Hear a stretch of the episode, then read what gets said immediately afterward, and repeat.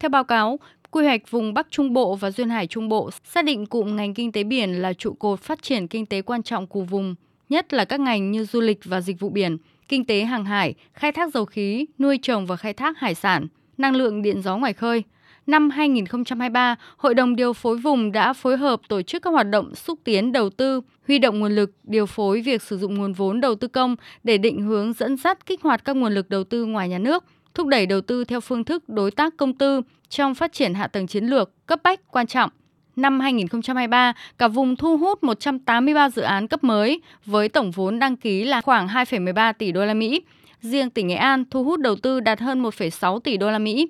Theo Bộ trưởng Bộ Kế hoạch và Đầu tư Nguyễn Chí Dũng, năm 2024, cơ hội thu hút đầu tư của các địa phương rất lớn, do đó mỗi địa phương cần chủ động cụ thể hóa phương án quy hoạch, tạo mặt bằng sạch, đào tạo nguồn nhân lực chất lượng cao để đón dòng vốn đầu tư ở trong và ngoài nước. Hội đồng điều phối vùng, Bộ Kế hoạch và Đầu tư sẽ phối hợp với các bộ ngành hỗ trợ địa phương thu hút dự án phù hợp quy hoạch đã được phê duyệt. Phát biểu kết luận hội nghị, Phó Thủ tướng Trần Hồng Hà nhấn mạnh yêu cầu thời gian tới, tới Bộ Kế hoạch và Đầu tư xây dựng tiêu chí giao nhiệm vụ cụ thể cho các địa phương, tiểu vùng, các địa phương nghiên cứu đóng góp vào quy hoạch ngành, đặc biệt là quy hoạch các cơ sở giáo dục đào tạo, mạng lưới y tế, thể thao, du lịch, cơ sở văn hóa nghệ thuật, Vùng Bắc Trung Bộ và Duyên Hải Trung Bộ cần xây dựng các sản phẩm theo hướng có trọng tâm trọng điểm. Các địa phương lựa chọn theo hướng ưu tiên dự án công trình về cơ sở hạ tầng giao thông, tính toán đến kết nối với những vùng khác, hạ tầng công nghệ thông tin, hạ tầng năng lượng theo hướng trở thành trung tâm công nghiệp năng lượng tái tạo, cụ thể là điện gió ngoài khơi, hạ tầng giáo dục đào tạo, hạ tầng y tế.